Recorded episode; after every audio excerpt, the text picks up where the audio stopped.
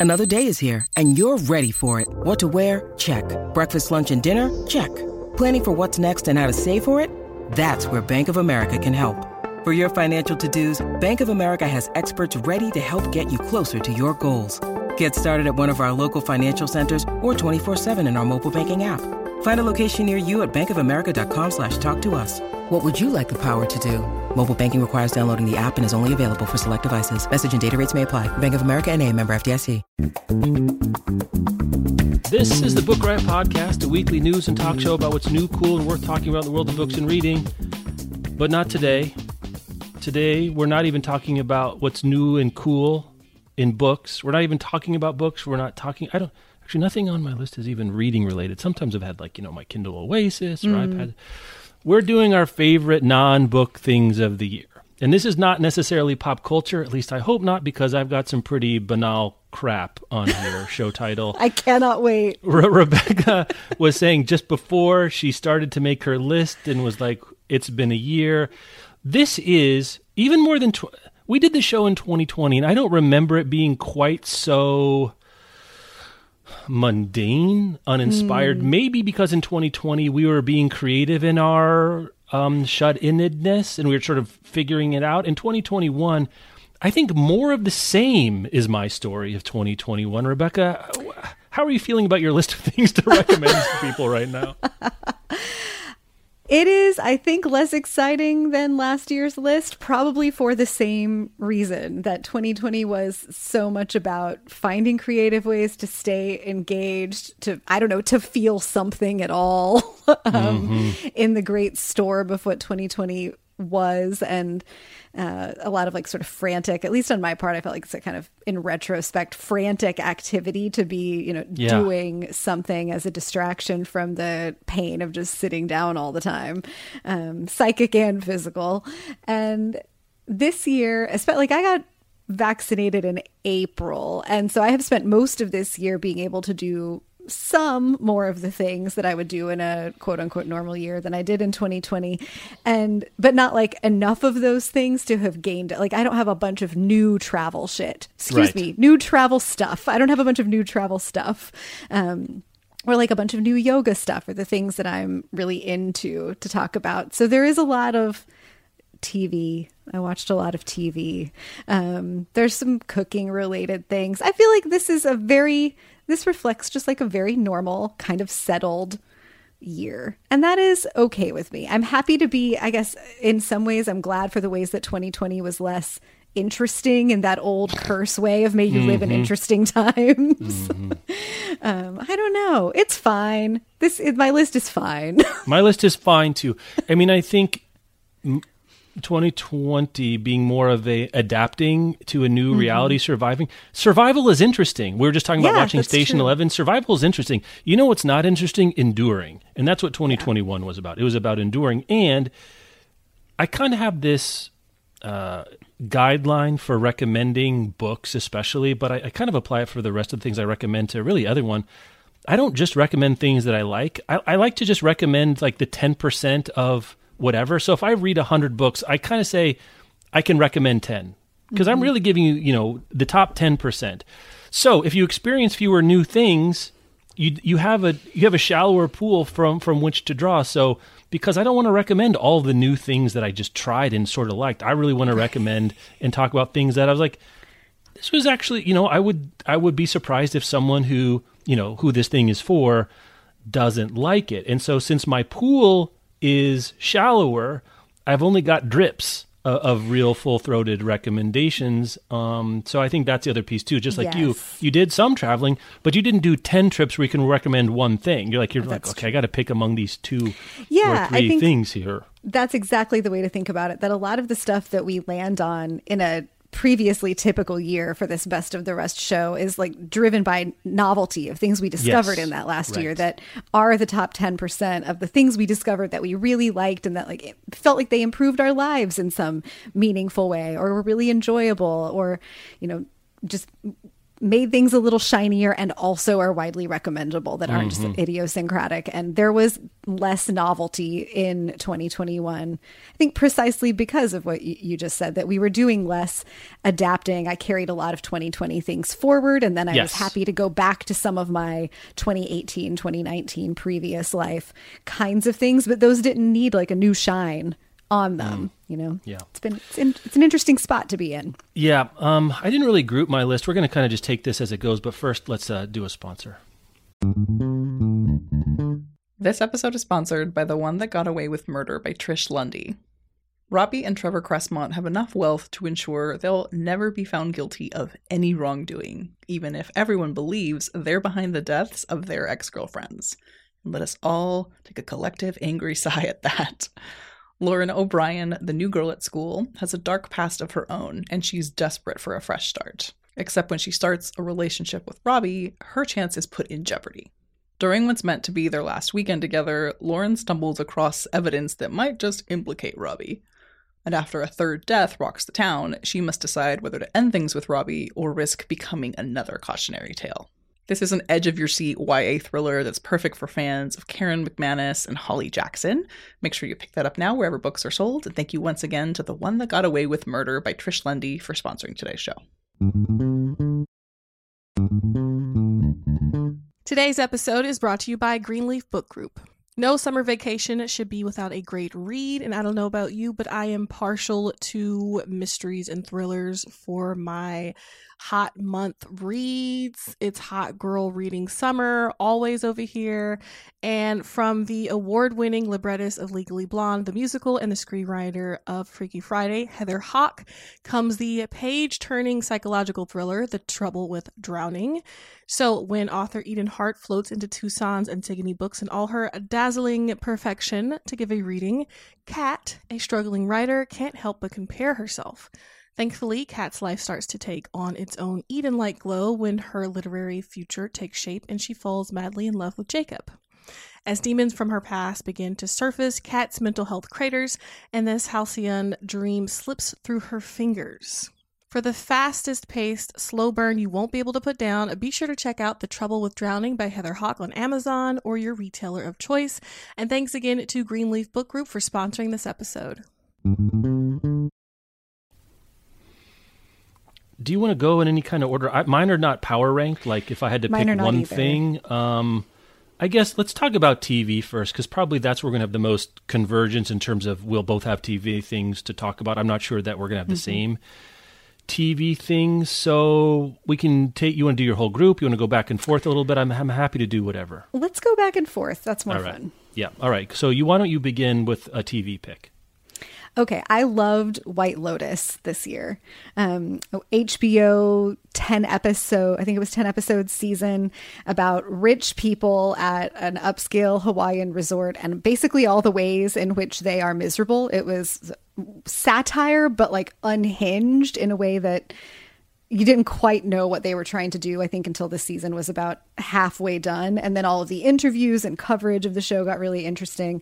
Um, it was created by Mike White. It starred Connie Britton and one of the lesser Skarsgårds, um, Jennifer Coolidge. I know that was shady, but like Alexander Skarsgård. It's not just the lesser. That that suggests there's a whole retinue of lessers, not just one. It's not the. It's a lesser Skarsgård. Honestly, it's like kind of like the incredible Baldwins. stuff out of Rebecca Schinsky on the top rope, body slamming the entire Skarsgård clan.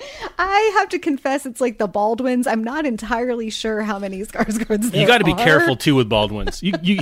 I mean, even the top tier ones will shoot you. Apparently, you got to oh, watch oh, out. Oh, Jeff.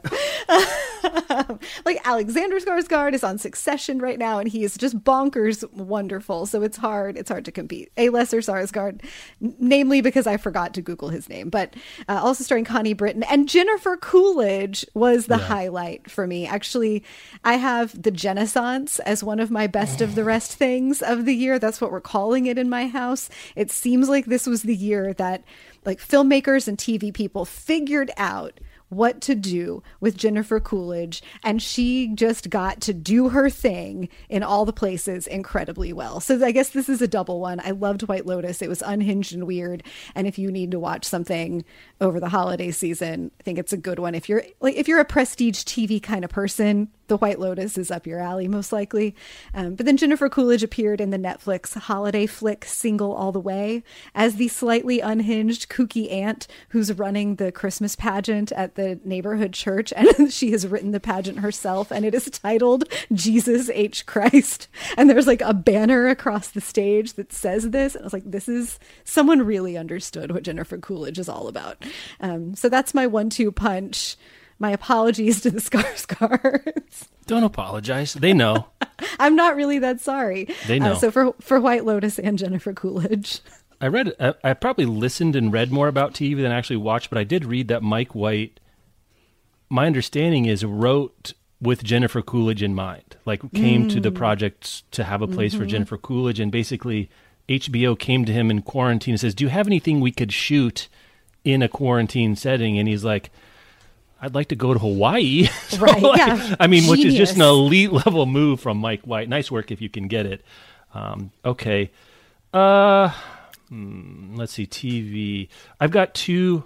I'm really.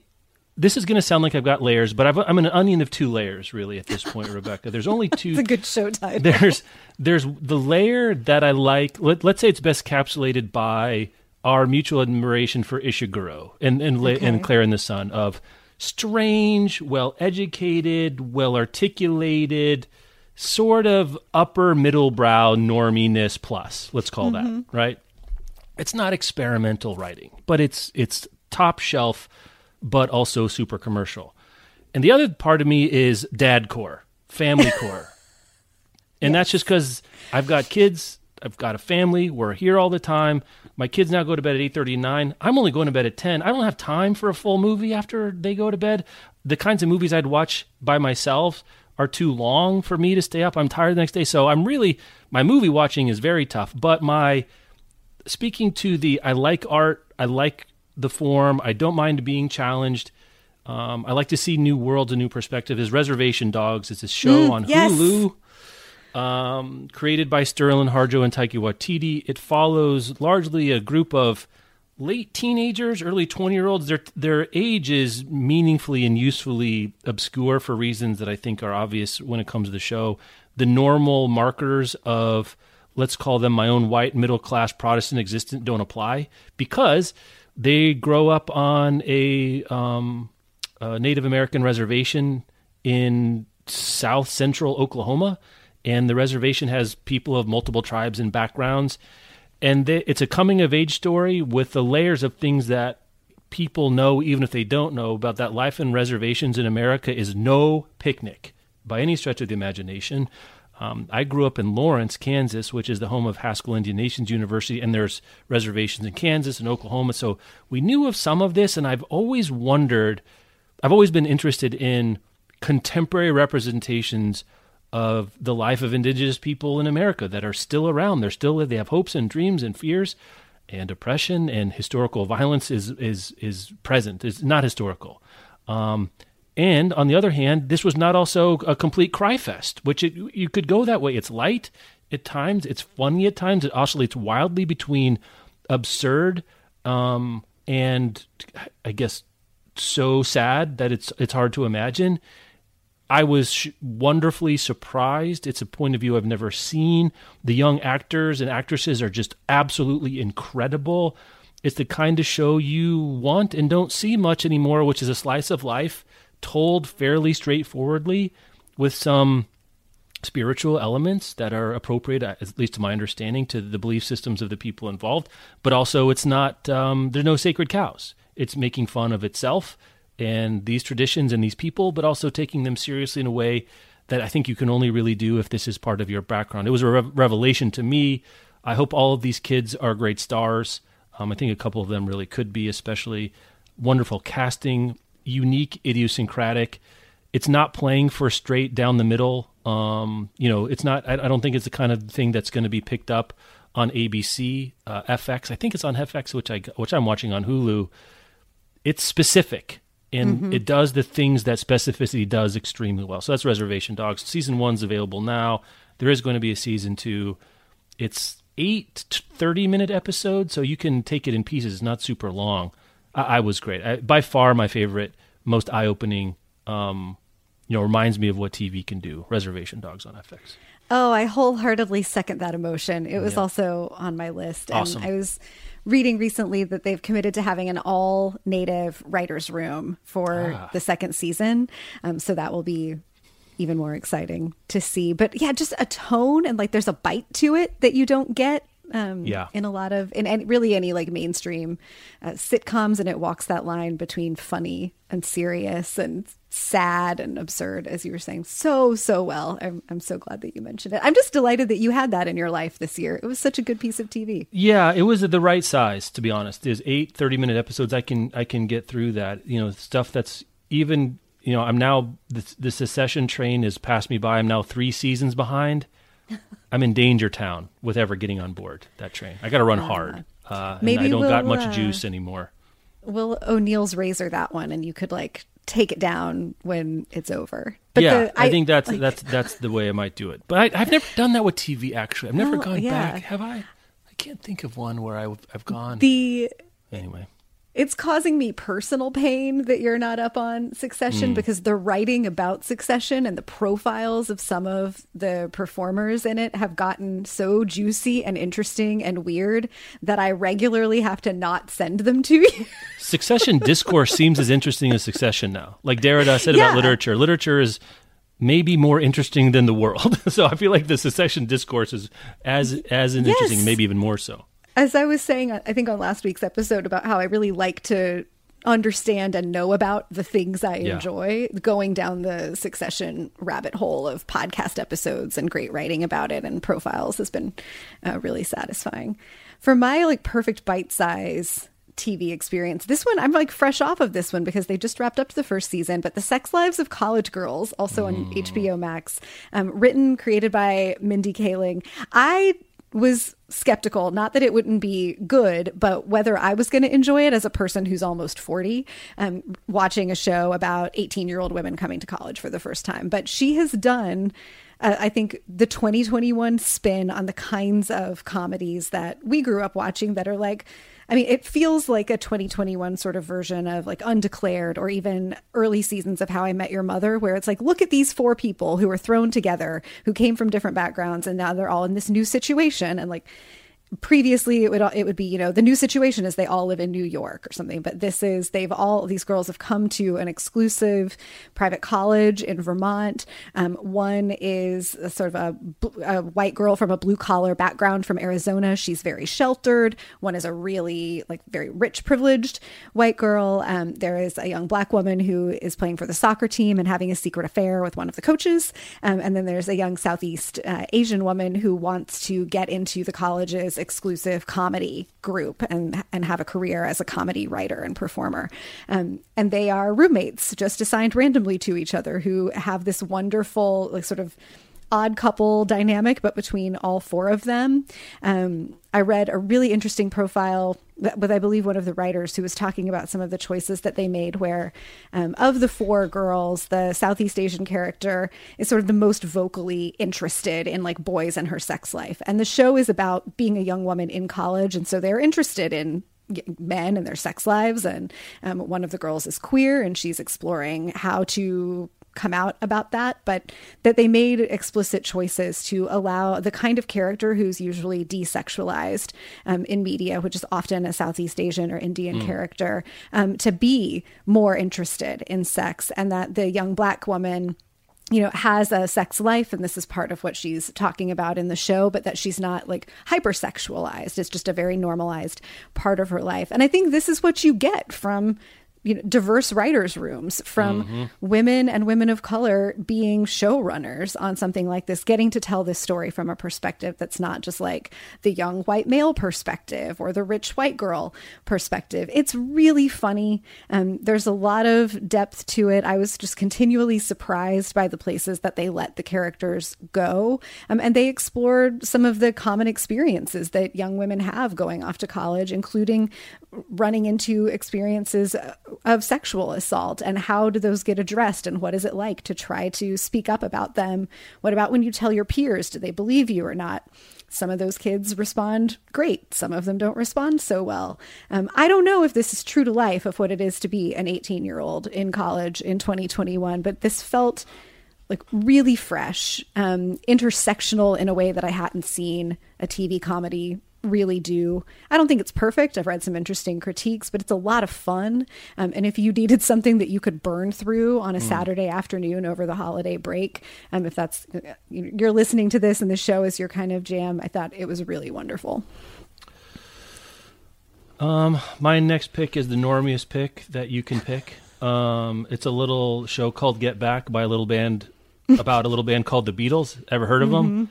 Uh, yeah it, the discourse for this has been all over my personal media stream, so I, I don't I don't actually know how many people care, except that the people that I am like really care about this. Shocking forty year old white guy um, who, with the pop sensibility, I'm not sure if are, let me maybe I can come at this way. Is this something you're interested in? Are you a Beatles like where is your relationship to the idea of watching an 8-hour documentary about the Beatles? And maybe that I can I can respond to I can be the monoclonal antibodies to try to neutralize your resistance to this. Where are you on, I, on the idea of this show? Well, in my idiosyncratic answer, if my dad had been more into the Beatles than he was into Led Zeppelin, or if this uh. was an eight hour documentary about Led Zeppelin or like Three Dog Night, I would be watching it. Okay. Um, the Beatles are just did not loom large enough in my like coming up media landscape. I appreciate them, but not quite enough to watch an eight hour situation. But I'm think, interested. I think Michelle was a little bit on, on your tip. Not that her dad was a Zepp fan versus the Beatles fan, but like, you know, the Beatles is cultural water, right? This is the water we're in, especially mm-hmm. in the. West, if you have a pop or rock sensibility at all. And she was watching it because I was watching it, and you know she'd read enough and blah blah blah. But she got into it for a couple of reasons that I think are interesting. And I, I don't want to take anyone. I want. I don't want. I really don't want to convince anyone to jump in the pool that's not interested in swimming around in it. But I will say this: if you know, and most people know enough about the Beatles to be interested in what actually starts happening because it becomes essentially a family drama um, in a way because you know enough. Most people know enough about who John, Paul, George, and Ringo are, and to know the cultural weight of the Beatles. To be kind of stunned that this happens, I, I, was completely blown away. I guess I shouldn't also soft pedal my own responsible, mm. uh, my own reaction. Completely blown away. I was a huge Beatles kid. Like my first tape I ever got was the Beatles 20 Greatest Hits. And on a tape, I listened to it incessantly. I could still tell you the track order off that tape, and I've you know I know all the stuff. Um, but it becomes about interpersonal dynamics and creativity and fame all in one. And there's a couple of moments of real transcendence, like probably the most famous scene in that's being talked about now that will be talked about is Paul McCartney Paul McCartney in essentially real time coming up with the the soul, the backbone of a Get Back while mm. Ringo and George watch on watch. And he's just trying stuff out on his little bass guitar and using the rhythm and trying out lyrics and just what we know, even you and I that do creative stuff, is you got to have a lot of ideas, and you find one that seems more, and you follow that, and you have ideas on that, and eventually, and then you happen to be one of the greatest songwriters of all time. You get songs that come out like that, but then the interpersonal damage between John and Paul. There's big, there's big um, divorce energy, right? As a kid of divorce, hmm. I recognize this dynamic, and it's people that don't want to split up and we don't want to see split up, but probably should split up. That is true for all of this. And you know what happens, and you know what happens with John later, which makes his, you know, absences in some of these scenes even more poignant. Um, it's about music, it's about creativity, but it's also being around people that you're intimately connected with, but you can't stay the same forever, and you got to move on. I will be thinking about it for a long time. It's my single most uh, you know mind blowing cultural document. I'll throw books in there. I'll throw Klara and the Sun in there. Some of that specificity because how much the Beatles have meant to me and how much I know about them.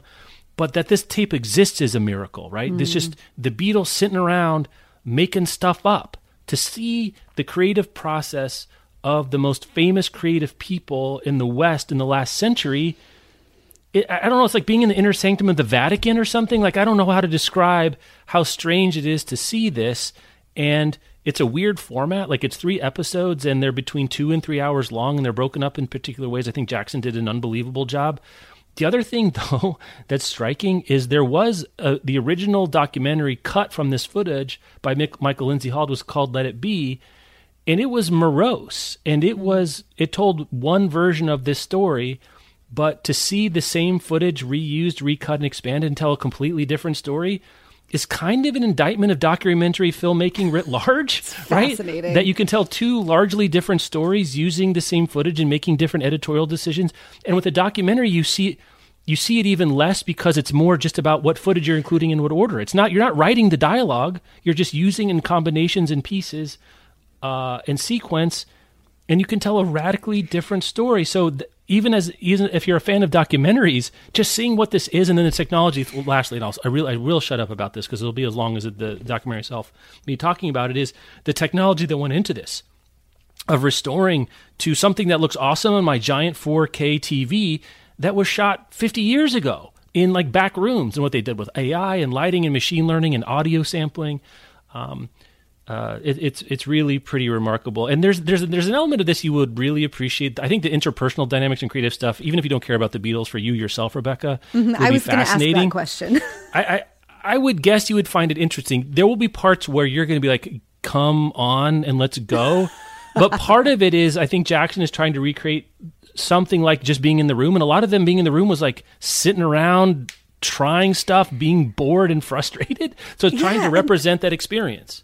I'm sure that if people watched us have oh conversations God. about what to do with whatever project we're trying to come up with next, they would have that exact response. Yes, yes, yes. So and there's one moment, like, spoiler alert, fast forward 30 to 60 seconds if you want to hear it, that my jaw hit the ground was so one of the one of the dynamics is George Harrison is thinking about leaving band and actually does for a couple of days in the middle of this. Like he takes off, says, I'll see you around the club, guys, and like for all I know he's gone. And John and Paul get together to have lunch, but they tell the cameras and the audio people, "Don't follow us. This is not part of it." Like they, they have a lot of access. Like we, we got to go have a private conversation. And the producers put a mic in the flower pot of their dinner table, and so you hear them talking to each other, not knowing that they're being taped. And my understanding is none of this was in the original "Let It Be" Michael Lindsay Hogg for ethical or the story he wasn't he was trying to tell or you know the version he w- was not included in this. And both Michelle and I had like eyes emoji in real life at each other, and the, and you hear and it's.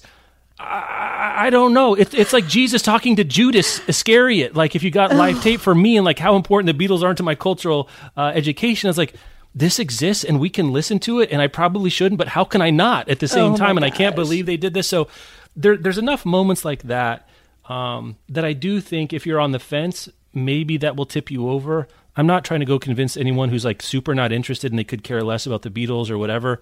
Don't do it to yourself. But it is a, a lot more about just, hey, I recognize that song, you know, which some of these documentaries can be.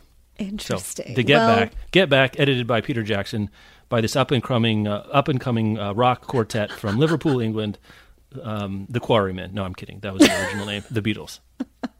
That sounds fascinating. It was. It's going. I could talk about it for years. I could talk about it for years. It's going on my list now, and th- I mean that's so interesting about documentaries. A thing that didn't make my list, but that I did enjoy Hmm. watching this year was the Jagged Little Pill. Um, I think it's just Oh, called yeah, Jagged. I was reading about that yesterday. What, tell me the deal with that. it's a documentary that Bill Simmons of The Ringer um, produced for HBO Max. He's doing a series called Music Box of like 90 minute documentaries about different things related to music. And it's about Alanis Morissette and like the explosive success Mm-hmm. of Jagged Little Pill. Um, I watched it a couple weeks ago. I really enjoyed it. Um, I lived through that time period. I remember Alanis Morissette. She's pivotal to my like early adolescent musical landscape. And the doc interviews a lot of other women in like alt rock who were talking about how the success of that album opened the door for other bands that were fronted by women um, to be successful in alt rock in a way that they hadn't been before. Shirley Manson from Garbage is in there. There's a couple other really recognizable folks from the time period. But I went into it knowing that Morissette had distanced herself from the documentary. She's participated in it. She's interviewed and featured, you know, she's all over the thing. Um, and, but I hadn't gotten into the details of like, why is she distancing herself yet? So I watched it and I walked away thinking, I don't know why she like I, I don't know what's objectionable here. There was nothing in it where I thought It wasn't like an Alanis expose where she was merely Right, vanilling it or yeah. something, or there's some like right. Yeah exactly. under it wasn't rock. it wasn't an expose. You know, she was a child pop star um, when she was growing up in canada and the kinds of things happened to her that happened to 15 year old girls who were thrust into those situations and she hadn't really talked about it very much before or when she had tried to talk about it and we're talking you know about sexual assault and harassment. When she had tried to talk about it Uh, it, you know, lots of people didn't believe her, or it had been shut down, or folks were more self interested in furthering their careers than in investigating what had happened to her. And I think it, I've Googled since then, and it sounds like she's unhappy with how that was presented in the documentary, but hmm. didn't go into detail about what she's unhappy with. So all we really know is that she's unhappy about it. But she's also not flaming it. It doesn't sound like. Like, Um, she's, also not, flaming it. She, you know, has made some statements that she's not pleased with it, and she feels like the director, you know, did her dirty. Um, but just to hear about the possibility of making two completely different documentaries from the same kind of footage, Yes. just sort of pinged a bunch of questions in my mind about, you know.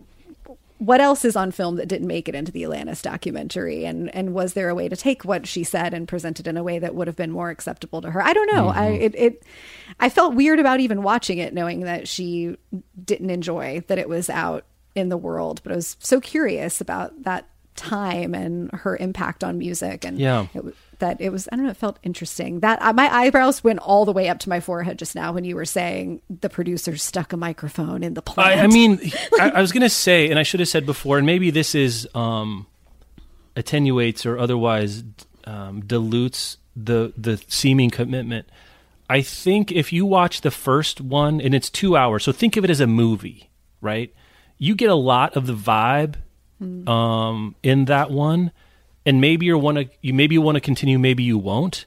But you can watch the first one and get a taste of. You can sample it and say, you know, I, I've got, I know what Get Back is about. Now, if you want to know more and, and spend more time in that room and with those people in that world, go do the other two. But I think the first couple, the first one with a couple hours gives you eighty percent of the experience um, to some degree, and and then you can decide for yourself, of course, if you want to proceed. But there's not like a cliffhanger or something. The Beatles break up. I don't know how to break it to everyone out there um, right now. So, uh, so I'm back to me. Let's go Dadcore. I think I'm up next. Then um, I've said to you before that Spotify. If I have to keep one content service, I'm probably keeping Spotify. That has not changed. But I said before that then if I had to keep one video service, I'd keep Netflix. Rebecca, the belt's been wrested away from Netflix. Dad, Dad Okay. Core Island, the dads, the dads and parents out there would now choose Disney Plus over Netflix. And it's not just because of the millstone of children show title um, and of their interest. you said it. Look, it just is what it is. It's a millstone. It's heavy jewelry. You know, it's either Flava Flav's clock or something trying to drown you. I don't know what to do. Um, but Disney Plus has figured out family entertainment for the modern streaming era. In that making stuff that they used to call it four quadrant programming. I think you know, mom, dad, Jill, and Jack kind of thing. Now that's heteronormative and whatever and that's true. But the multi generational, multi, I guess, vibe, multi levels of it. Do you like action? Do you like interpersonal dynamics? Do you like teenagers? Do you like adult dramas? Do you like you know all those kinds of things? They know how to do this now. So sometimes in one of their flagship shows, they do it all. Like I think they did it all with Mandalorian. You get Baby Yoda and you get a Boba Fett lookalike and then actual Boba Fett. And then they do it in Hawkeye a little bit differently by Hailee, Hailee Steinfeld, who should never play Emily Dickinson ever again. Uh, Please don't talk to me about that. Um, but a very winning personality, and then also gives you more of what you want. So my my my deep cut pick on Disney Plus. You know, you've heard about other stuff. Couple ones is there's a Jacques Cousteau documentary that's really fascinating, and what a cultural force Jacques Cousteau and basically invented underwater photography. Like this is a weird thing to think about, but before Jacques Cousteau, we didn't know what underwater looked like. Is that That's a weird wild. idea? It's a wild, like invented scuba gear and camera so we could like go show people what coral reefs look like. It seems so silly, or I don't know. Like it's almost um, I don't know. Underwater photography is just a thing you can you and I can take our iPhones out and they're waterproof and take like unbelievable 4K video of pufferfish or whatever. Jacques Cousteau is out and putting his French ass on the line and almost dying so that we can see like muddy pictures of like boring fish. it is one of those things that has existed for our entire Yes, that's- lifetimes. that's a good way so we never like. I had I, like I just had that feeling of oh I never had to consider someone had to go out and invent the the ability for me to see this thing. Yeah, yeah, fascinating idea, right? And in, in, in you know late, nascent environmentalism, and Mm-hmm. and so that's you know depending on your kind of kid, you might like that. So that's one pick. Go the other. So that's like the highest brow version of what Disney Plus does, a Jacques Cousteau documentary, and and that's a National Geographic thing, which you get included. Then you go the other way, and not the other way, but like they did a short film called Dug Days that each one was like a five minute episode based on the dog from the movie Up that has the dog collar that makes that lets them talk, and it's just him and the Ed Asner character like living their lives in the burbs. We watched it twice, Rebecca. I don't know what to tell That's you. It was so fun. We could watch it together. I mean, this is part of living at all with other people, especially in this era.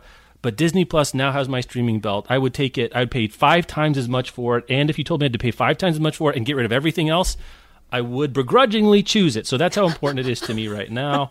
Um, so there you go. I think that's the end. Oh, 100 Foot Wave, HBO Max. I talked to Oh, you about it before. my next one. Oh, okay. You, you you take it. I recommend it to you, so I'll You get did. reflected credit for this. I was going to give you the shine. All that there one. you go. Um, Disney Plus, I think, is also the probably the streaming service we got the most pound for pound usage out You of. did this Marvel. That's right. We did the. Marvel Sorry. marathon. We have three left, I think. Um, in that we started it late in the spring of 2021 when it was like, okay, we're still in our houses more than we want to be. Let's just finally cave and get Disney Mm-hmm. Plus. Um, so that's been really enjoyable. And on Monday. I'm I'll, celebrating my birthday when my um, morning birthday tradition is to watch Sister Act 2 Back in the Habit. And I will get to do that on Disney Right. Plus. I won't There have to like, hunt it down somewhere to pay for on demand. Congratulations Um, to you. Thank you very much. So my yeah, my next pick, recommended to me by you, um, that is a documentary series on HBO Max, was The Hundred Foot Wave, which is about a surfer named Garrett McNamara who is a big wave surfer, like big waves. Biggest wave surfer. yeah, I mean, yeah. that's what it- yeah. Um, which this, I, I, I'm guessing you recommended it to me because it rings the bells of both surfing, which I found myself fascinated by Yes. when I read William Finnegan's memoir last year, and then also people being obsessed with things and like what drives personal obsession. And this guy, like his ability is incredible. He finds this place off the coast of Portugal that has the biggest waves he's ever found, and he like sets off to surf them, and it becomes like a whole center of new local industry, like pops up around him doing this. But before that, he's been traveling the world looking for the biggest waves, surfing the biggest waves, and setting these increasingly high and risky goals. And mm. people get very injured doing this. People die doing this. He gets very injured and comes close to dying doing it. And over the course of the season, you see him wrestle with like, how and why is this so important to me that I'm willing to get seriously injured or die and leave my family in that situation. And he's doing some midlife adjusting kinds of things. I think of this was one thing when I was young and unattached, and it's a different thing as a middle aged person with obligations to family and people who rely on you, not just financially, but emotionally and spiritually as a, a core part of their life. Um, and you see him struggle with his partner on screen about about this. Like why are you so obsessed with this? Why is this the most important thing? Kind of why aren't we the family and the rest of your life enough for you? Why isn't that last big wave enough that you have to go keep searching for the next one? Yeah. um i don't know. And i'm a person who thinks a lot about like what does it mean to be content and what does it mean to strive too much? Um and it was i mean it just it rang all the bells. It was fascinating. I cannot wait for another season Yes. of it and just wanted like watching a person understand themselves in a new way on like sort of in real time is like this kind of documentary i think is the closest that we're going to get to like actually being able to like watch somebody in therapy you know it was really interesting watching him unearth some things about himself and really wrestle with it and just the surfing stuff too is Oh. That would be Like- the one. Addi- everything you said, I agree with a thousand percent. The other piece I would add is the technical piece, which is Yes. it's filmed over ten years, and professional surfers are incentivized through sponsorships to record everything because you never know when you're going to get that one wave. So you record. So they've got all this footage. You think there's a lot of footage for Jackson? The 160 hours. We're decades worth of everyday filming, and the, tech, the the the like the GoPro level technology. I don't know what the cameras they're using. They put them on their helmets, they put them on their surfboards, they put them on their shoulders, on their mm-hmm. jet skis. So you get all of these angles. Like think of what Jacques Cousteau would have done this stuff. That's now what I'm thinking about. If he had had like a GoPro and like a snorkel, he would have like revolution. He would have been James Cameron, I guess. Is Jacques, Jacques Cousteau with a Go. James Cameron Cousteau with a GoPro is an amazing uh, found sentence. Um, I'm going to keep that as a gem in my pocket to, to bring out some other time. So that you know, if you have a, you know, you can watch on anything, but you have a big TV, you're seeing these hundred foot way, or they they're trying to serve this hundred foot way off Nazaré, and it also even it doesn't know it's doing this, but it finds one of the great cruxes or contradictions in liberal humanism is that even if you know you shouldn't want something, it means you still doesn't mean you don't want it anymore, Yeah. right? And he gets to this point of his head and heart, I guess, or or vice versa, or different parts of his heart, or whatever whatever internal organ metaphor you want to use. Of I can't both, I can't be both, right? He mm-hmm. can't protect, you know, the, he can't he can't prioritize, I guess, the enduring safety and presence for his family, and do this questy kind of thing, right? To hazard his body and life in pursuit of X. And it kind of almost doesn't matter that it's waves. It could be anything, Right. right? It could be what's that free solo. It could be climbing rocks. Mm-hmm. It could be being a rock and roll musician. It could be making macrame and selling on an Etsy sing- with single purpose. But just because he knows that he probably should stick around for his kids doesn't help him. It makes it worse somehow. It's like real human stuff. Yep.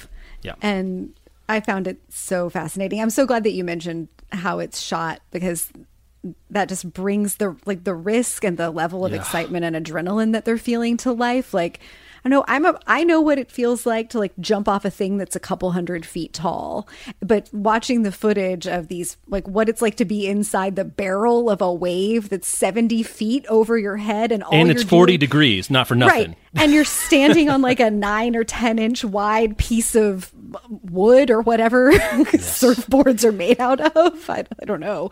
Um, just bonkers like the human achievement but also what drives us to do these things that's written in there and i i think i would love a like parallel timeline version of this that just follows his partner and family at the same times that they're Yeah. where we're where we're really seeing him because one of the things that Bob and I were talking about when we were watching it is like we have sort of spouse veto on some of this stuff. Like I would like to base jump. There's a lot of stuff that Bob's cool with you know riding along for me to do but base jumping was like no bueno that's never happening. Yeah. um and like the what's going on in their partnership that she clearly wants him to stop but there is not an agreement about like ever a veto or a I, you know I get to wave the flag and you won't keep risking your life kind of thing was really fascinating to me too Yeah, it is 'cause she because she knew what she was getting into, and I don't know that Yeah. she. You can't know. I think this is another. You know, I all joking aside, yeah. all joking aside about kids too, is you can't know what it's going to be like when you're 24 and you fall in love with a big wave surfer.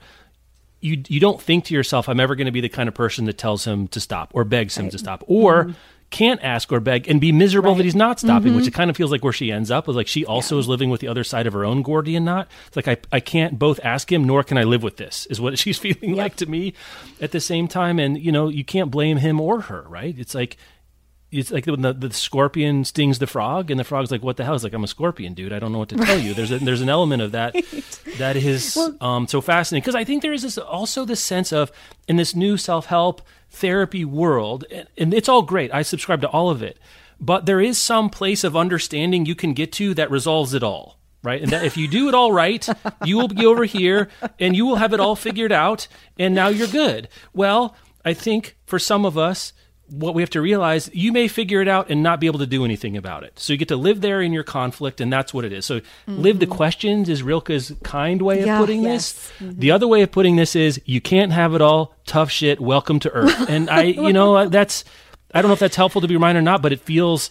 it feels salty in the fact that like Well- it's not a good flavor but it's an intensifying flavor. Yeah. yes that is what it's like in any scale of these kinds of things Uh, Eh, that's true. And the rest of that Rilke passage, because I used to read this to yoga classes, mm. is live and lo- like you love the questions because there isn't an answer right now. But basically, to paraphrase, even if there were one, you wouldn't be able to handle it. there it is that's right And I think that's exactly right for the folks in in Hundred Foot Wave, but also like there's just so much human condition stuff. That's what makes any of these documentaries Yep. great. Right. It's like I'm never going to try to go surf a 100 foot wave, but I think we all know what it feels like to be driven by something or really, really desire something that you can see is dangerous for you in some way. It might not be physical harm. Um, but to be drawn towards that anyway and that push pull of trying to get yourself into this the place that you know is probably better for mm-hmm. you but how difficult that can be. And i i think you're right about the myth of landing in a spot where like magically you've achieved enlightenment and now it's all over when really and one thing that mcnamara illustrates so beautifully and I think unintentionally in the documentary is we all kind of have the one problem and if you're Yeah. if you're living right you at least are taking different approaches to the problem over time rather than running in the same circle repeatedly Right. but we've all got the one thing and his trying to work out the one thing in this is I, I felt really grateful to get to watch a person deal with their stuff over 10 years um, and it and it comes at it sideways, right? Because I don't even know that the documentarians would have known that, like the psychological, like the t- like the Mm-hmm. tension between two interesting and defensible positions. That's what makes for a good. In, in, in fact, Get Back is a lot the same. But they all want to be in the Beatles, but they all are so tired of being the Beatles and want to go on their own thing. Rationally, logistically. You're the Beatles, man. Why would you break up the Beatles? On the other hand, you hear George Harrison saying, I've got all these songs in me and I get two cuts per record with you guys. And you're the greatest of all time. But if I'm third, shouldn't I? You know, it's like both of those things are right, George. I don't know what to tell you. Like, I think that's the the answer to should I stay with the Beatles or break out, break off on my own. The answer is yes, and that's what mm-hmm. Rilke is saying. It's like, what are you going to do with your yes to both questions that seem diametrically opposed? So it's a similar thing. Let's get out of TV, but before we do that, sponsor break. Today's episode is brought to you by Song of the Six Realms by Judy I. Lin. Xue is a talented young musician who was orphaned at a young age. Her sole family is a kindly uncle, but then her uncle is killed, and she is, of course, devastated. With no family and no patron, Xue is facing the possibility of a lifetime of servitude playing the qin. Then one night, she is unexpectedly called to perform for the enigmatic Duke Meng. He surprises Xue further with an irresistible offer. Serve as a musician in residence at his manor for one year, and he'll set her free of her indenture. But the Duke's motives become increasingly more sus when he and Xue barely survive an attack by a nightmarish monster. It's like, what what's going on here? So this book is a sweeping epic romantasy that follows a talented young musician who is swept away to the celestial realm by an enigmatic young duke and who doesn't want to be swept away to the celestial realm by an enigmatic young duke? She's living all our dreams, honestly. Make sure to check out the new book. And thanks again to Song of the Six Realms by Judy I. Lin for sponsoring this episode. Today's episode is brought to you by Bloom Books. Taming Seven is an epic and unforgettable love story in the international best-selling and TikTok phenomenon The Boys of Tommen series from Chloe Walsh. So Tommen's cheekiest lad, Jared Gibsie Gibson, has always been a comedian, but inside he is haunted by events of the past and he uses humor to cope, hiding his true self from the world. Then you have Claire Biggs, who is the epitome of sunshine. She's always loved Gibsie, her brother's friend and her favorite neighbor. She also has always seen a side to him that no one else seems to notice, and she becomes determined to tame her wild at heart childhood best friend. So, the Boys of Tommen series is an internationally best selling YA romance series that has taken TikTok by storm.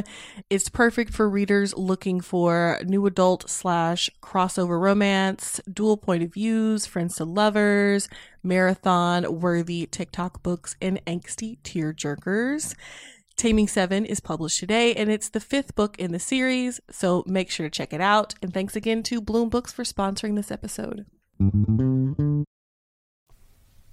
Do you have a food section at all? Where, where can we group? Do you have any food things? I got a couple of food. Oh, I things. do. Okay. I have a couple Go food go things. go go forth with food to start. All right. My favorite cookbook of the year was All About Cake by Christina Tosi. I'm listening. Milk Bar. Um, I loved this. I spent a lot of 2020 upping my baking game. And then at some point, I saw Tosi on a Netflix documentary revealing how she does those really beautiful layered milk bar cakes. Where they like, are wonderful can, cakes. Right? They're not they're not iced on the outside, so you mm can see the layers of cake and then the icing between the layer. And there's always like something else going on in there for texture. And I was like, how does she get those to like be so flat and stacked and so perfect? And I saw her do this, and I was like, oh, now I see. Um, so all about cake does there's like sheet cakes there's even a section on like mug cakes and stuff you can make in your slow mm. cooker um, there's cupcakes like stuff for all occasions but the real Christina Tosi's signature is that a cake has a cake, an icing, and some sort of like filler situation that like a crumble or something that gives gotcha. it texture, yep. and often like a syrup that's soaked into the cake that keeps it moist and gives extra flavor. So there's a lot of elements. If you are a person who likes a like a complex baking situation, this is the way to go. I um, one time got the Milk Bar cookbook or the bake uh-huh. baking book, the original, and I was like, this is too fiddly for, for my skills. This is yeah, I, this like, looks great, but I I need a different lifestyle to be able to handle this of some kind. Yeah, this is like I'm down with a baking project that spans over two or three days. Like it might not take all of the day, but you're spending some time on two or three days making and assembling cakes. Um, there's a sheet cake section that is a little you know more straightforward. I love these because the flavors are really delicious and presentation is impressive. It doesn't feel like you're sacrificing. I either of them. And the book gives you, you know, how to do the sheet cakes, how to do the cupcakes. But then if you Google your way to watching Christina Tosi do her own layer cakes, which is functionally instead of putting stuff into round cake pans, you bake all your cake batter on like a big flat sheet cake and then mm. use a six inch or eight inch round to cut the circles out and make those like beautiful stacks yep. um, for that inside a cake ring. And I have practiced this technique and revealed it for a couple friends' birthdays and like a few special dinners over the last year. And it just looks fancy. I just feel good about like I've been baking cakes for a while for people I love. I just feel like I am showing them a little extra sparkle and it feels it just feels nice to be like, look at this pretty cake. Um, and they taste really, really good. I find them to be word. It's fussy. I mean, I can. It's just fussy. You're it's not, okay. I'm gonna. But, I'm gonna use fussy as a segue to my thing. I affirm. I affirm and support fussiness, optimal fussiness of all kinds. Optimal fussiness. It's there's a, there are some many things in my life I refuse to be fussy about, but I am so here to be optimally fussy about cake and spending a day making a cake for someone that you love and then getting to see their face light up with how cool their cake looks is mm-hmm. intensely satisfying at least for me. So, all about cake. Good project if you're going to spend most of the winter indoors. Yeah, mine was a summertime project I've talked to you about. I may have mentioned on the show. I, I, I did tiki this summer. I've always liked oh, tiki. Yeah. I got into tiki, try, tiki drinks, which is a, let's call it less than ideal term for a style of American cocktail making that comes out of a bastardized sense of Polynesian tradition I got into the history of it. It's it's really fascinating, and it comes out of uh, prohibition and rums and citrus juices from um, California and rums from the Caribbean. Long story short, I like a fruity drink, and this is taking the fruity drink game up a notch. And I don't know if you want to call this a hack for people out there that want to mess around with this. I don't think, it, unless you want to get into it. And Tiki's one of Tiki's signature elements is fussiness. Like part of yes. the fun is the fussiness of like making the garnish and finding all the rums and that is fun if you're into that. But if you want just something that feels a little fancy, if you if you want to cut your cake out but not do all the other stuff like Rebecca said, this is different. I've got two recs for you. Don't don't get the imitation stuff, but you can go online. This is the other thing about online. You can find the ingredients now, which is, wasn't true in like the 70s and 80s. But get yourself some real cinnamon syrup. So it's a sh- simple syrup with cinnamon in it, like real cinnamon, not the New Jersey flavor packet stuff like you see in Torani that you put in coffee, like real cinnamon syrup. And then the other one is passion fruit syrup. Don't try to make it. Mm. Don't just passion fruit it. Buy it in a bottle. Take those two things and combine it with any real citrus juice you want. Fresh squeeze. Do it yourself. Don't take a shortcut. That's my other tip. Fresh citrus, cinnamon syrup, passion fruit syrup, and then tequila and rum that you like. Put it together. It tastes like vacation. That's that's what I realized. What I was looking for. Mm. I'm tasting like I'm not here. I'm looking for escapist liquid. That's what all I'm looking for when it comes to tiki. And those two things, I put them in different combinations, different rums, pineapple. I juiced a pineapple, Rebecca. Did I tell you this? I, I think you did, yeah. I cut it into sixteenths and put it in my hydraulic thing, and you know it was good.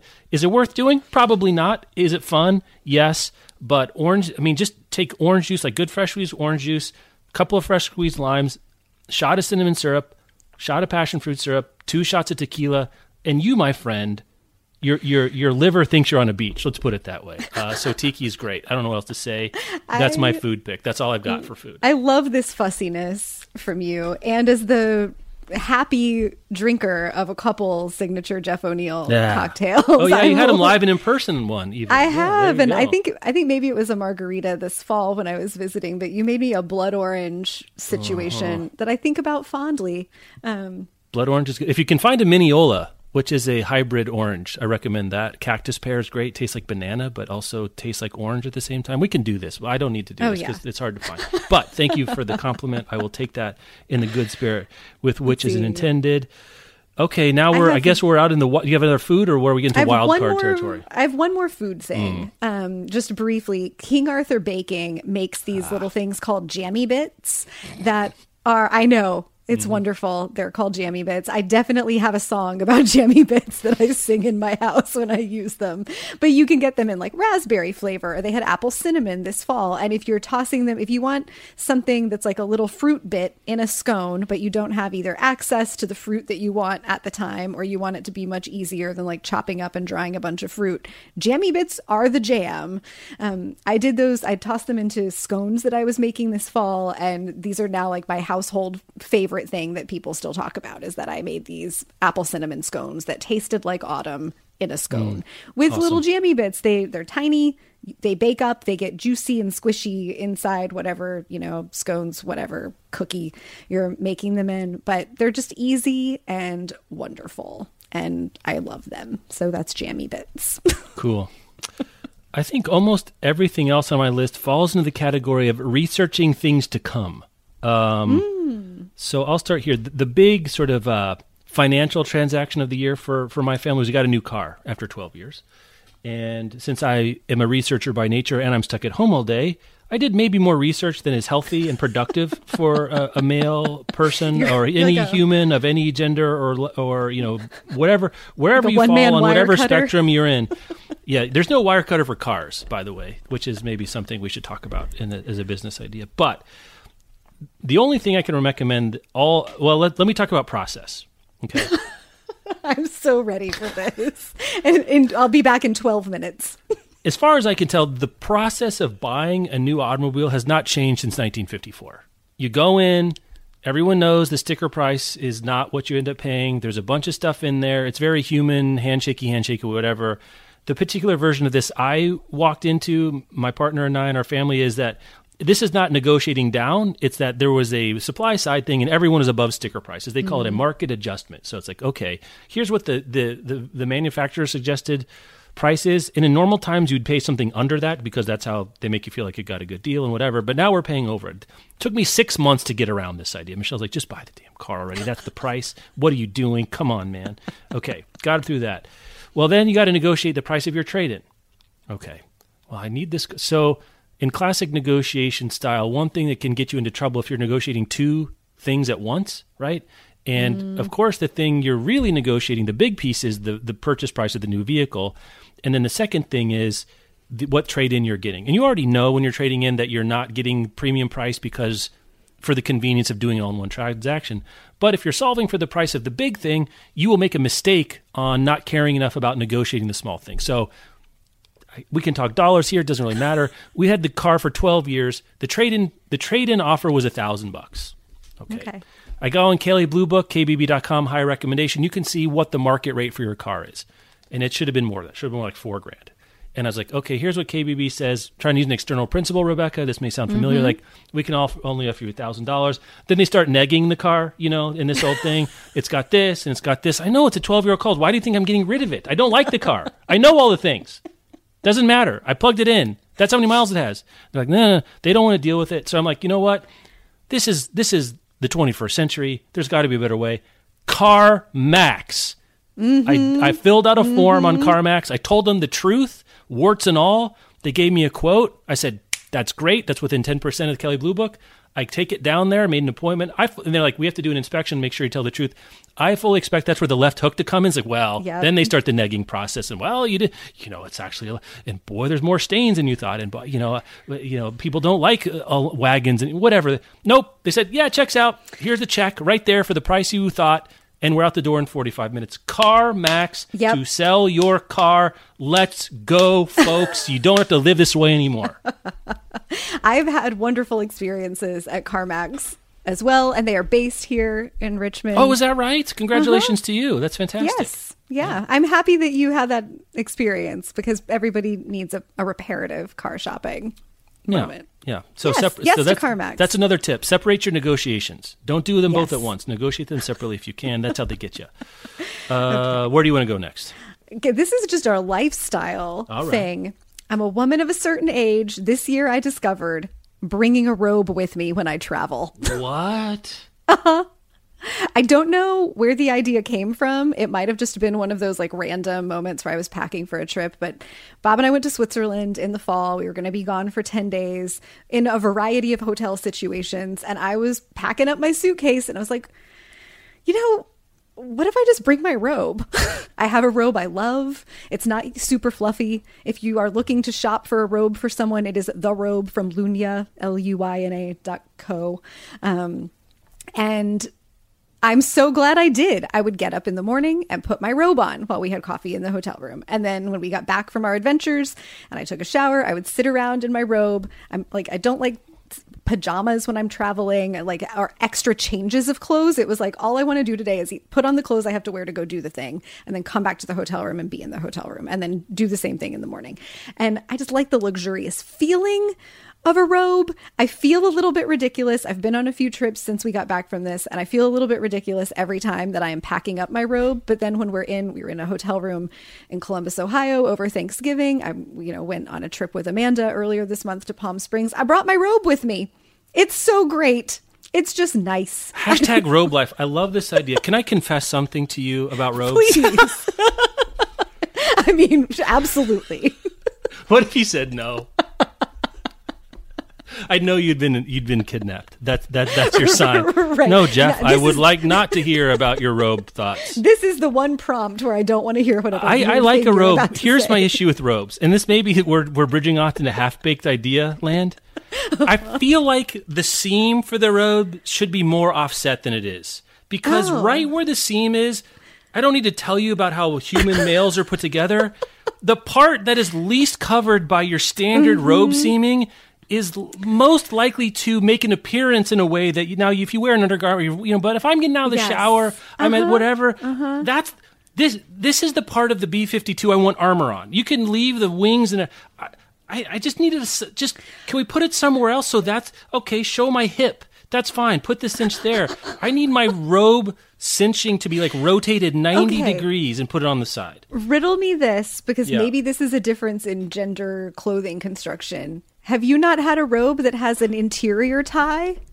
An interior tie? No, Yeah, I don't believe so. Okay, so in many Where does it go? robes- Does it go? Is it groinal? You- Is it okay, groinal okay, tie? right. This is well. This is weird since we're doing audio medium here, Right. but you know, like you, you got your arms slipped into your robe. I know where my arms are, yes, thank you.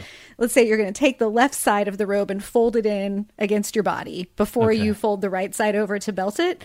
The left side on a lot of women's robes has a little tie, and there's a matching tie on the inside of the right like hip seam. Hmm. So when you fold that left piece in, you can tie it, you secure it to the other side of the robe, and then by the time you fold the right side of the robe over to like belt the whole thing, it can only open so far. So I, I might maybe be behind on my, my, my um, sartorial innovations in, in Robeland. I think it's possible. I haven't experienced something like that. Maybe you know, maybe it's like the Go the Jacques someone the Jacques Cousteau of robes like you know we don't have to live like this.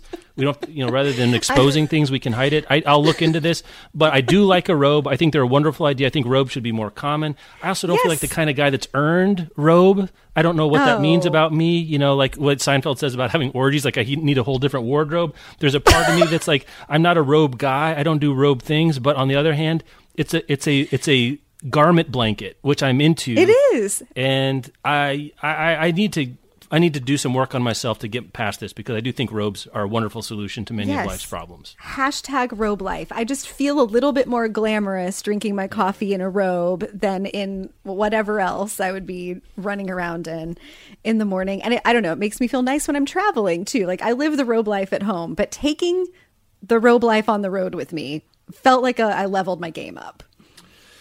Um, I don't think we've talked about travel planning at all. I didn't travel. Hmm. Well, that's not true. My family and I drove to Yellowstone. Um, that was great. Yellowstone's great. Don't need, doesn't need recommendations like recommending the Beatles, and I would never recommend a Beatles property because that's too basic and obvious for someone like me.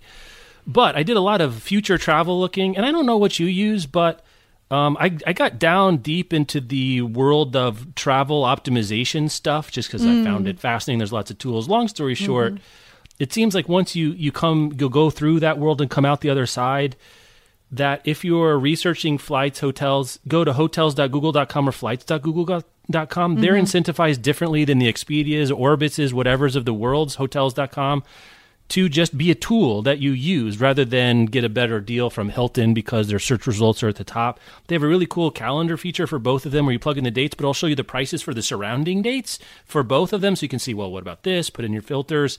Very, very humane experience. Feel like you're getting a better deal. I did feel like for the trips that I didn't take but did research, I would have gotten the better deal by by researching this way. It just felt sane. And it's one of those things mm-hmm. where since Google's monetization strategy is like they kind of don't care about like whatever 3% commission rate that JetBlue is going to give them, they just made the best tool that they themselves would use.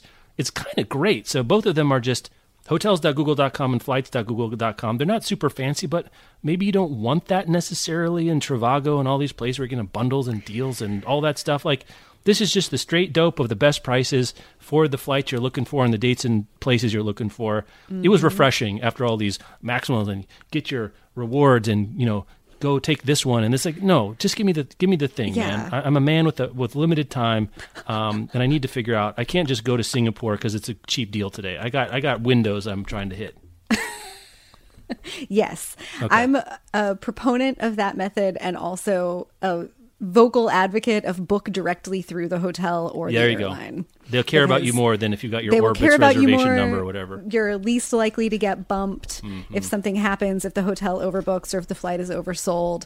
Um, you know, I live the Delta life. They've been good to me. I have a lot of Delta miles, so that's my how I go into travel planning. But I also subscribe to an embarrassing number of travel publications. oh we meant to talk offline about that at some point we can protect ourselves a little bit Um, yeah, my travel thing, other than taking my robe with me this year, was I think I did finally find my platonic ideal of travel toiletry holders. And this is a journey. toiletry because, holders like, you know, lotion bottles and shampoo bottles and Okay, stuff. Like, okay, okay. Because I've had a bunch of different ones that have promised to be leak proof and that have been lies. so That, like, it's not the get- thing you put the bottle in it's the thing you put the the balm or salve or tincture in okay Correct. Yeah. Okay. Like whatever you decant your big thing of shampoo into so that you can take a, three ounces or less of it with you when you you know travel. how long one bottle of one three ounce bottle of shampoo gets me Body wash, Jeff. Let's go Yeah, with body that- wash. Okay, that's fair. It's all one. I do a three in one. It's good for all surfaces. It's going to need a minute for that sentence. Yeah. Um, but I've okay, so I have What had many three? Experiences. What are the three? she did not wonder that. She did not want to know. Okay. This is it, the limit of my curiosity. Okay. All right. So you found. Okay. So these are these are bottles are- or liquid. They're okay. So this is the shapes of some company. Yeah, these are shapes. The company is called Cadence. The website is keepyourcadence.com, and they are um, little hexagonal, like I think they're plastic um, containers. They're made of recycled materials. It's a sustainable thing. The business Mm-hmm. is owned by women of color. Um, the lids, in my experience now on several trips, are actually leak proof. And there's the lids are kind of they're- screw on, but they're magnetized to the bottles as well. That must help with the leak proofness. Okay. But they also then each little hexagonal pod, I think it holds about half an ounce, it is magnetic against all the other ones. So you can fit like 15 of these into your quart size Ziploc situation. Um, and they stay together if you put them out on a hotel room counter. The lids are labeled. They come in these nice pastel colors. You can pick which color you want. You can select pre-labeled ones for like shampoo, conditioner, sunscreen, or you can do a custom label of whatever stuff you're putting in. Um, they actually work. It feels like a revelation to me that I can go on trips now. I hope that I don't have to like retract this in a year because they start leaking. Um, but I've taken them on several trips. I've checked them in bags. I've carried them on. I've taken them on a road trip. So they've been through like all of the possible scenarios and I love it. For like a four day trip, you don't need three ounces of shampoo. Uh, uh, let me tell you. You don't need three ounces of shampoo, like maybe in a year. I think on a trip to Mars, I'm taking a six ounce bottle. You know, six years round trip, I'm covered. Right. So I really also liked it just maximizes the space that you can use. And I was like, right, why have I it's never really occurred to me that I had this one three ounce bottle of travel shampoo that has lasted me for like all of my trips for a year. So you do have to do more refilling. And there's not like a built in squirty mechanism when you're in the shower. You have to unscrew the little cap from the hexagonal pod and like either tip it into your hand or use your fingertip to scoop out some of the mm. product. But whatever for the just peace of mind that I'm not going to open my bag and find that like There you go. I, my face cleansing oil leaked all over everything else and now it's a giant mess inside my toiletries and then you have to rinse off all your toiletries. You'll pay you'll pay a little getting out tax to make sure it stays Yes. in, right? Because your failed state is like if your failed state's real bad if your you know whatever L'Oreal Just the- hibiscus whatever blows Right. up in your spot in your The- carry on in Atlanta. The annoying factor of that is so Yeah. high. So these are more expensive than the little plastic three ounce bottles you could buy at CVS. And so far, I have found them to be worth the money. So, yeah. That reminds me of my last recommendation. It's called male pattern baldness. Everyone, I suggest everyone try it. Look into it. I know it's not some. It's not for everyone, and it's not something most people would choose. But let me tell you, there are advantages that pay dividends over time. In a way, sticking your pinky finger in your hexagon tube to take care of your hair. What have we become, Rebecca? It's what is this world? three surfaces. What, what is the, what has world uh, come to here? I uh, that sounds great. I can see that it solves a real problem um, Yes. for sure in, in this modern world. Uh, you know, sometimes I listen to a lot of music. This was not. This is probably my worst new music year Mm-hmm. of all time. Me too, actually. I do have one music pick, but it's an old one. I do like Christmas music. You know, my kids started asking, "Can we start the Christmas music?" But I, being the stalwart, stoic father figure, um, required that we wait till the day after Thanksgiving, of course, to start. And Yes. I have a master list, and I. I do try to look for a couple new songs a season to put on there. So it's not always the same, but it still retains the core. We try something else. Optimal fussiness, Rebecca. Hashtag. um, I picked my my pick I, I picked two songs off of Willie Nelson's holiday album called Pretty Paper that went on my list this year. It's like a 1976 album that I forgot I even knew. But the title track, I believe, is an original composition. It's just a little different. It sounds great. It's like a little two step waltz. It sounds like holiday time. It's about, you know, nice things hanging around. Willie's a nice addition to my, you know, Sinatra, Nat King Cole, Ella Fitzgerald. Like it's a mm-hmm. little bit of a curveball in there like with most holiday albums, the, the album's called Pretty Paper, and the title track, which I think is the best one, is also called um, is also called Pretty Paper. With most holiday albums, you got to be very careful because usually the whole album you don't want to listen to the whole thing because there's usually a couple of clunkers on there. Anyone trying Frosty or Rudolph is a disaster. Stay away from them all. Carol the Bells, not a shot. Keep it off. Little Drummer Boy, all a disaster. You got to know what you're doing when you pick these things. So I'm not recommending the whole Willie Nelson album you'll know the ones. I love Willie. I'm not going to slander him. This is a pro Willie podcast from me. but pick your spots with Pretty Paper by Willie Nelson. I think you're going to find some stuff that adds a little bit of a mix to your holiday Christmas listening. a little website called Spotify. You might have heard of it. Pretty this Paper by Willie Nelson. Podcast. Do you know the album that he did with Norah Jones and Wynton Marsalis? I know all the Willie Nelson ones, the good and the bad. Yes, I do know. This that's a good one. Also, I got to steer you away from Norah Jones's holiday record that came out this year. I'm sorry Oh, I say. didn't know there was a Norah Jones Yeah, holiday record. it's a very Okay. tough beat for Norah, who I like a lot. I don't know what they were thinking. It was not what she does well. Um, let's try again, Norah. Is what I've got to say. I'm, I'll, I'll try the next the next take of this. Um, Well, so there you go. I, I- think that's it for me. Actually, I kind of ended up there. Do you have anything else you want to mention and Yeah, squeeze you in know, here at the end? I also had less new music in my life this year. Um, we're not getting out of uh, this episode without me mentioning Counting Crows. Why, why are we mentioning them now? because they had a new EP this summer called The Oh Butter Miracle. God. Okay, this Uh, is your it's four, time. It's four tracks. It's like 20 minutes long. They all sort of run together. Um, well, they're intended to run together. The songs sort of create a story. And just sonically, it feels uh, closer to some of their earlier albums than the stuff they had been doing recently. So it was like I put it on around the house, and Bob was like, is this a Counting Crow song that I don't know? And, Like it sounds like it could be from one of the older albums, which I thought was cool. They did like a tie-in video thing with it. That doesn't really matter, but I just enjoyed the I don't know jam of some of these tracks and that they sounded like older Counting Crows songs. My like one true love of the year though is the Bruno Mars Anderson Paak Ah, um, I did listen collab. to some of this. I did like this and too. yeah, an evening with Silk Sonic. I am intensely into this 70s vibe that Bruno Mars is trying to bring back. Give me a velour jumpsuit. I am ready.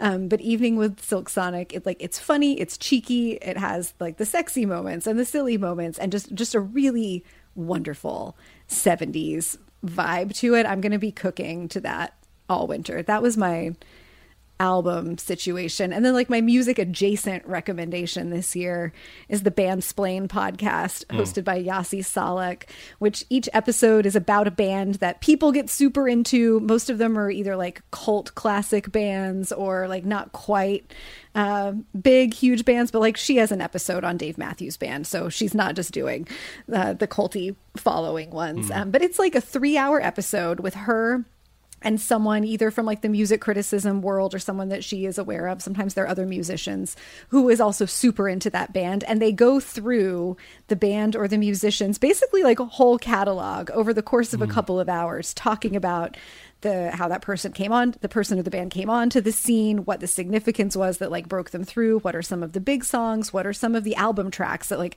never made it to the radio if you're really into this band why do you love them um, there's like a three hour reba McEntire one recently that was amazing and i just enjoy that super deep dive because like books are the media that i know a whole lot about Yeah. you know and will be super into but i really really love music and i really love tv and movies and i like to read and learn about them. I'm not going to host three hour podcast episodes you know about reba McEntire, but i am quite happy that someone did so that i can go through and be like oh i did like that band. And i've listened to a few that were about uh, musicians I'm not terribly familiar with, but I knew a couple tracks and liked them. And that's been a really fun way to discover, like, oh, this is why people like Phish. You know, like I'm probably never going to become a big Phish fan now. That ship has just sailed for me, but it was cool to listen to someone who was really into them and could talk about like the progression of that band's career and how people The uh, jammy bits, them. if you will. Jammy bits. There you go. Yes. Yeah, bring it all back yeah, around. bringing it all back together. It does seem like last couple years that the music podcast has really flourished, and it makes a lot of sense, right? The medium is mm-hmm. audio, and it's so uniquely well suited to be the good subject because it's music is famously hard to write about, of course, because um, it's nice to have that there there. And then I think with Spotify and some of the other deals, people are more comfortable or more able to legally use the music and talk about it without getting sued into oblivion or otherwise worrying about mm-hmm. it. So um, I listen to, you know, it's one I dip in if I see a, it's a record I know. Um, it's on Spotify. I think it's a Ringer. Yeah, it is a Ringer joint because the the main host Shea Serrano it writes for the Ringer sometimes.